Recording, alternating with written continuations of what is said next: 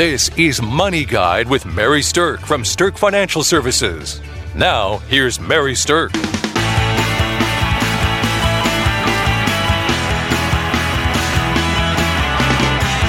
Welcome to Money Guide with Mary Stirk, and today we're going to be talking about what women need to know when it comes to investing and retirement planning. There are some really unique challenges that we as women face when it comes to all things financial. And I'm going to talk about a few of them today, as well as some solutions and things to think about when it comes to financial planning for women.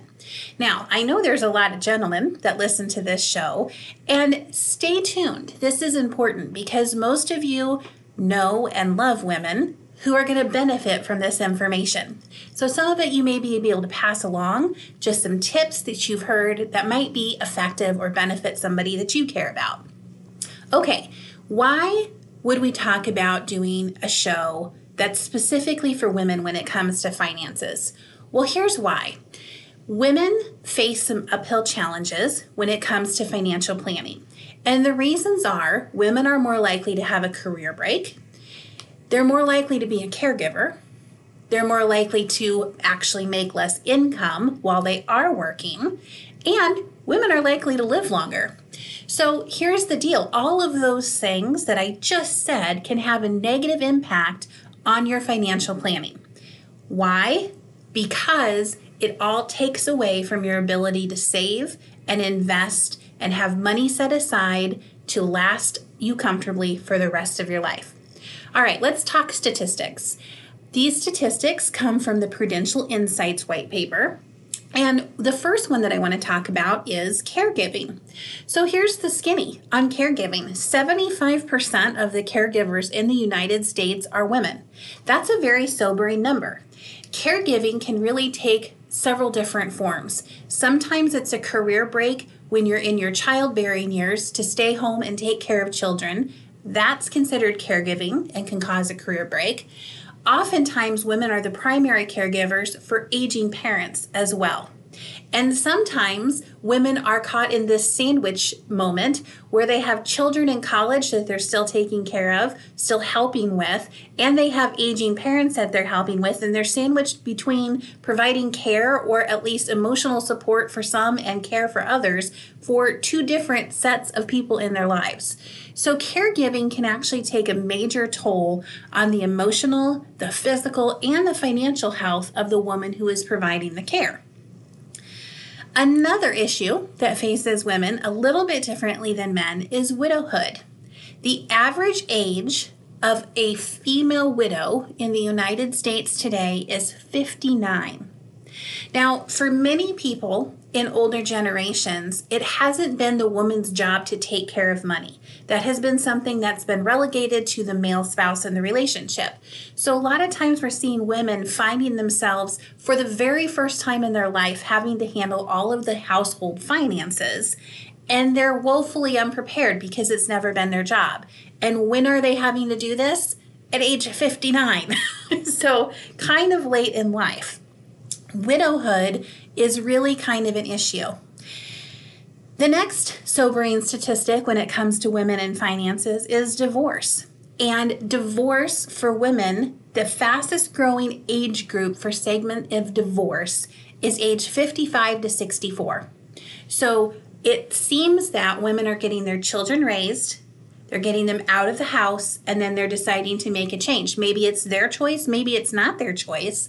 But the sad fact of divorce, along with all of the rest of the emotional upheaval, is that assets get cut in half.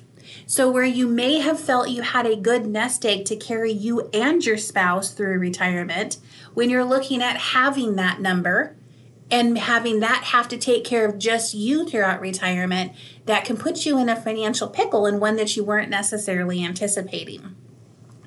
All right, let's talk wage gap. The wage gap reality is that women earn 82 cents for every dollar that a man earns. So even if you didn't have the challenge of a caregiving break, even if you had spent the money on education, even if you had put your time into your career, you still on average are earning less which impacts a myriad of things. If you're earning less, you're probably saving less, and therefore not having as big of an opportunity to build the retirement savings that you're looking for. And then here's the last thing that I think that just kind of like ties a bow around all of these different financial issues that women face. Let's talk about longevity. 80% of women die single. Now, listen to that statistic. That's just crazy. 80% of women die single, 80% of men die married.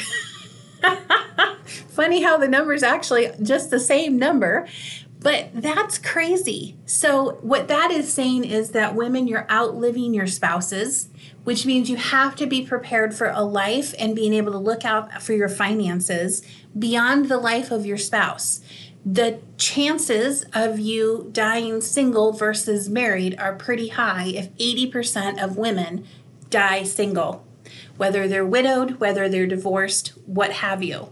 But that's a sobering statistic. So, why am I talking about this? Well, I have a personal mission to be able to help people create brighter financial futures for themselves. And when I see things like this that are stacking the deck, from wage inequality to longevity issues to divorce to widowhood to caregiving, then I feel like any solutions that I can bring to the table for people listening, whether you are a woman or whether you care about a woman who may outlive you and may have to take care of finances for the first time in their life, anytime we can bring solutions to the table and talk about ways to help people, that's helping me fulfill my own personal mission of helping to create brighter financial futures in this world. Now, one of the things that is a little bit of money psychology is that most of the time women tend to look for collaboration when they're working with somebody. They tend to look for a collaborative partner, they tend to look for that discussion, education surrounding things like finance, especially if it's not something that they're super into and excited about themselves. And most of the time, women are focusing more on things that are going to help them feel more secure and stable.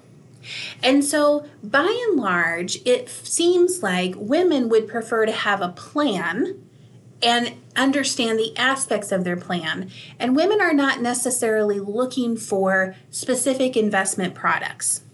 So, women tend to partner more with somebody who's a holistic planner talking about not just investments, not just when are you going to retire, not just income streams during retirement, but look at your life. How can we make the money you have align with the life that you want to lead?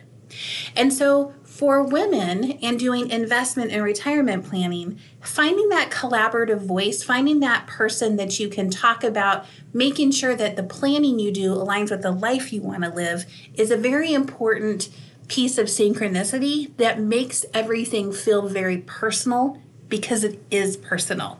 So keep that in mind when you're talking to women about their finances is that it's not just about the products it's really about their overall plan. Okay, so when you're talking about holistic planning and you're trying to find that collaborative partner, ladies, listen up. This is a really important piece of this. It's important for you to find somebody to work with who acts as a fiduciary with their clients. So it's kind of a big buzzword right now. People hear the word fiduciary all the time.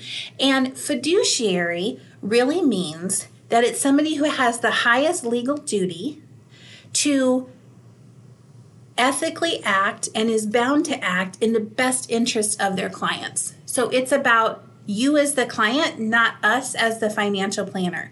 It's about making recommendations that are in your best interest based on a lot of criteria, but it starts with really understanding holistically what your situation is, what your life is like, what your goals are, what your objectives are with your money, what do you want to have happen, and what are some of these obstacles that might get in your way.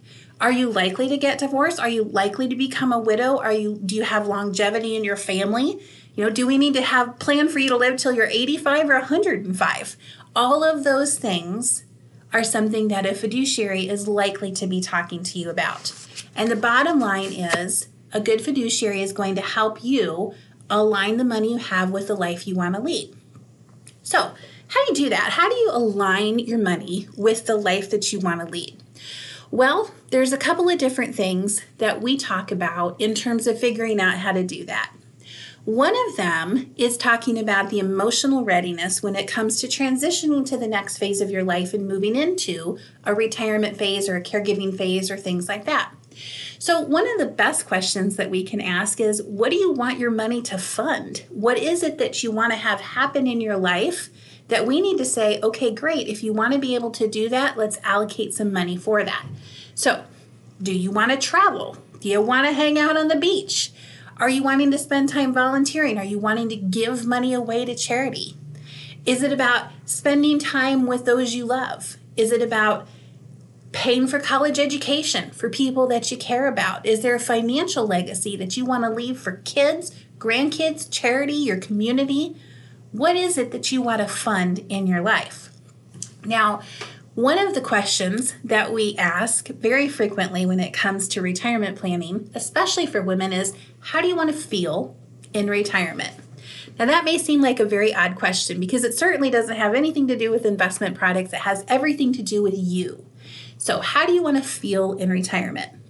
I asked this question to a woman one time who is a retiring art professor at a college. And what she told me is she wanted to feel connected, she wanted to feel creative, and she wanted to feel generous.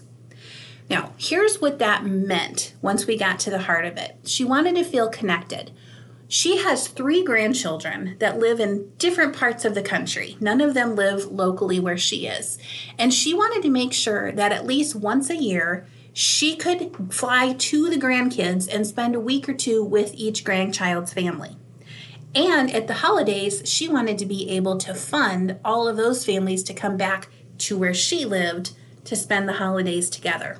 Now, all of that takes money. That's travel. We got to allocate money to be able to do that. That's what she wants to fund in her retirement. But it has nothing to do with travel and dollars, it has everything to do with being connected to her family. The next thing that she wanted to be was creative. So the creativity came from the fact that she was an art professor. Now, I like to paint, I love being an artist myself, but this woman had been an artist her entire life. So, one of the very important things for her was to always have enough space in her home for a home studio where she could continue to do her artwork. So, what that translated to in her financial planning was when she retired, she is going to downsize her home but not downsize it to the point you would think because she wanted to have plenty of space in her smaller home to allow for an art studio. So, what does she want to fund?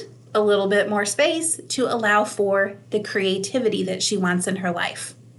And then the last thing was generous. This woman had grown up very poor. She knew what poverty was like. She remembered feeling hungry, feeling not full, feeling wondering where the next meal was going to come from. And so it was important to her to be able to give back both with time and financially to organizations locally that helped with hunger issues and with feeding people who didn't have enough to eat, especially children. That that was her heart goal. And so in our planning that meant that we needed to allocate money, we needed to allocate funds for those things.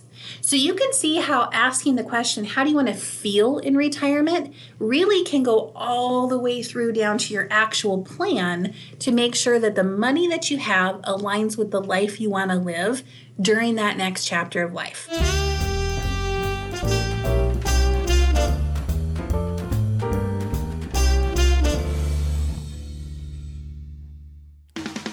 Congratulations to Mary Stirk and the team at Stirk Financial for earning a spot on two Forbes lists Forbes Best in State Wealth Advisors and Forbes Top Women in Wealth for four years running. Welcome back to Money Guide with Mary Stirk, and today we're talking about some of the unique challenges that women face when it comes to their investment and their retirement planning. And now we're going to dive into some solutions in terms of overcoming some of the gaps left by longevity issues and by wage gap issues and by widowhood or caregiving time out of their life. All right, Solutions come in a variety of shapes and sizes, and there's no one size fits all solution.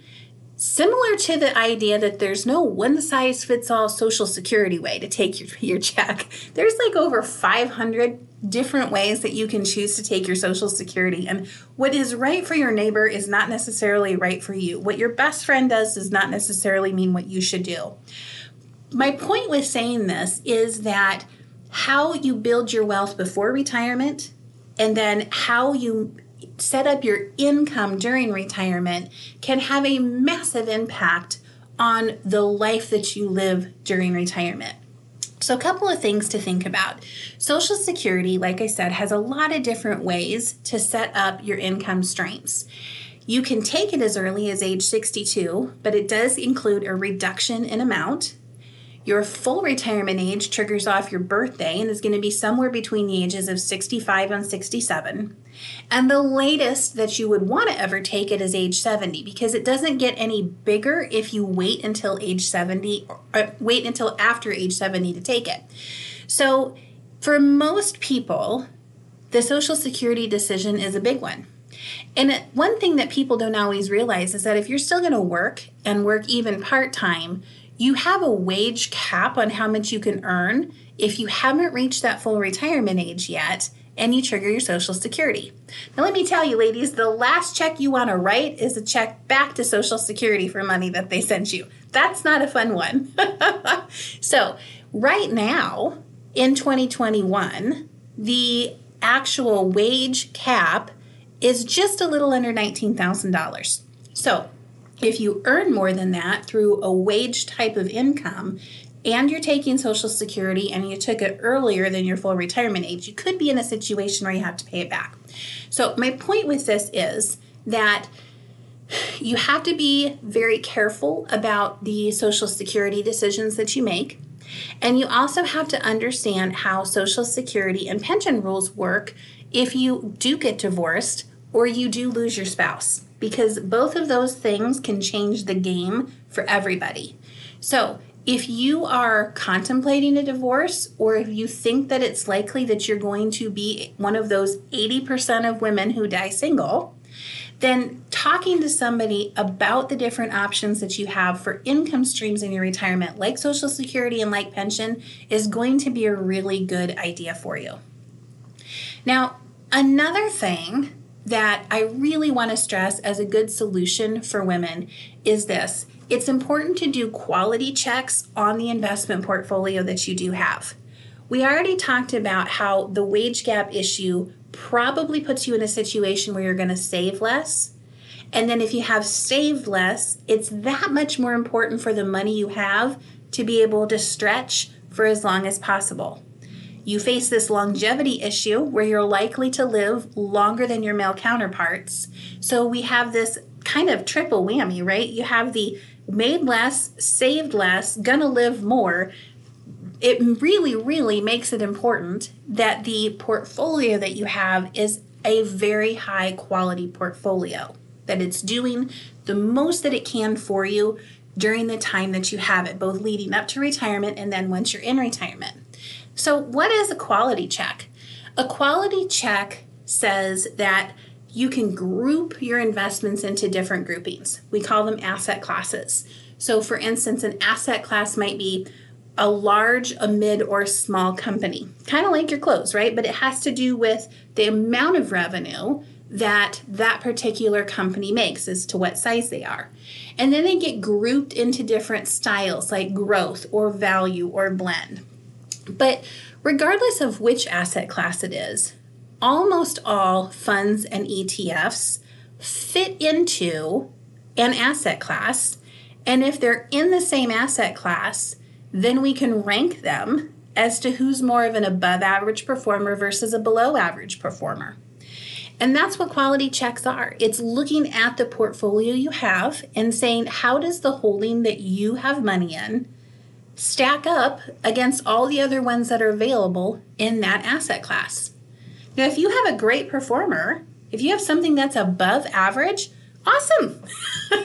no need to make any changes, most likely. But if you have something that has been average or below average and has been consistently like that for a long time, you really have to ask yourself why would you hold on to that? If there's other things out there that are more above average in performance, why wouldn't you want to migrate towards those? So, quality check is going to help you spot the weaknesses in your portfolio as well as the strengths. And it's going to help you understand what's the best way for you to migrate from something that's not performing as well to something that has a stronger performance history. Now, of course, past performance doesn't guarantee future results. We all know that. We've heard that disclaimer a million times. But there's something to be said about checking the quality and not holding on to a dog forever. Now, migrating to something that is a stronger performer for historically has a lot of things involved in it. There might be tax consequences of it, there might be costs involved in it. So you have to bring all of that into the picture. But it starts with a quality check. And if you don't have the resources to do a quality check yourself, that's where, again, you should really think about partnering with a holistic financial planner who acts as a fiduciary with their clients to give you the recommendations on what they consider to be above average or below average performers. So, a quality check is a solution that you can have that's going to help your long term investment portfolio move in the direction that you're hoping that it moves. Okay, another thing that you really want to do is figure out where you have gaps from an insurance perspective. Now, gaps from an insurance perspective are not always easily spotted. Financial planners that look at your whole picture can really spot things from more of like a bird's eye view where there could be gaps that could cause financial issues. Sometimes when we're working with clients, we think their car insurance limits aren't high enough, or we think they need to go back to their homeowner's insurance and increase their liability, or maybe it's time to add in an umbrella policy, maybe they have not enough life insurance, maybe they have too much life insurance and don't need to be spending the money on it anymore. Maybe the health insurance leading up to retirement and in retirement is a big issue for them. Or maybe they have had the experience where they've seen a family member go into a nursing home and the nursing home costs over the time that they were in there really destroy the retirement portfolio and any legacy that someone wanted to leave financially. So, an insurance review to assess the stability of the foundation that you've created in your life that's protected by an insurance is a really strong part of financial planning. You may find that you should add long term care insurance, or you may find it's not the right thing for you. You may find that you don't need the life insurance that you're paying an arm and a leg for anymore, or you may find you want to hold on to it. You may find that you're totally fine and your gaps are all shored up, or you may be able to be spotting some gaps that could really help you avoid challenges in the future. So, an insurance review for someone, especially for women who need to get that stability into place to feel really strong about their plan, is a key part of solutions when it comes to planning. Okay, and the last thing that I want to talk about is emotions versus logic. we all know that emotions can create problems when it comes to investment decisions. So, I like to say that there are three phases of a market cycle. There's the buy phase when everybody thinks, yep, it's great to be in a market. There's the sell phase when markets start to tumble and people get nervous. And then there's the panic phase. where people say, oh my gosh, the market's lost a ton. I have to get out before I lose any more. Right? Emotions create poor investment decisions. By and large, if you did the opposite of what your emotions said every time when it comes to your investment portfolio, you'd probably be off in a better space. but the thing about it is that we don't want to push the panic button. We don't want to let it get that far. And understanding the risk level that you're comfortable with whether markets are up or whether markets are down is a really important piece of financial planning to make sure that your emotions don't get you in trouble and veer you off course at the wrong time. Now, emotions can also be addressed by having your money bucketed in such a way that we've aligned your money and the risk level for your money with the time in your life that you want to use it. We call that a bucket plan. And I know that several of you have heard me talk about that before, and there's several shows that I have done about that before. But the bottom line is this your emotions probably should be separated from your investment decisions. and if you need emotional support during a financial crisis, that's what a good holistic financial planner can be there to help support you. All right, we've talked about a myriad of things this week this week on our show. I hope this has been good valuable information. You understand some of the challenges, you understand some of the solutions, you know who to reach out to and talk to when you have questions about these things. And we thank you for listening to Money Guide with Mary Stirk. The views expressed are not necessarily the opinion of your audio provider and should not be construed directly or indirectly as an offer to buy or sell any securities or services mentioned herein. Investing is subject to risks, including loss of principal invested. Past performance is not a guarantee of future results. No strategy can ensure a profit nor protect against loss. Please note that individual situations can vary. Therefore, the information should only be relied upon when coordinated with individual professional advice. Securities and investment advisory services are offered through Woodbury Financial Services Incorporated, member FINRA SIPC. Insurance offered through Stirk Financial Services, which is not affiliated with Woodbury Financial Services Incorporated. Neither Woodbury Financial Services Incorporated nor its representatives provide tax or legal advice you should consult a qualified attorney or tax professional to answer your specific questions. Stirk Financial Services is located at 350 Oak Tree Lane, Suite 150, Dakota Dunes, South Dakota, 57049, and can be reached at 605 217 3555. Forbes Best in State Wealth Advisors list includes 10 recipients per state. The award is based on qualitative and quantitative data rating thousands of wealth advisors with a minimum of seven years of experience and weighing factors like revenue trends, assets under management, compliance records, industry experience, and best practices. The award is not based on portfolio performance or client reviews. There is no fee in exchange for rankings. Third party rankings and recognitions are no guarantee of future investment success and do not ensure that a client or prospective client will experience a higher level of performance or results. These ratings should not be construed as an endorsement of the advisor by any client, nor are they representative of any one client's evaluation.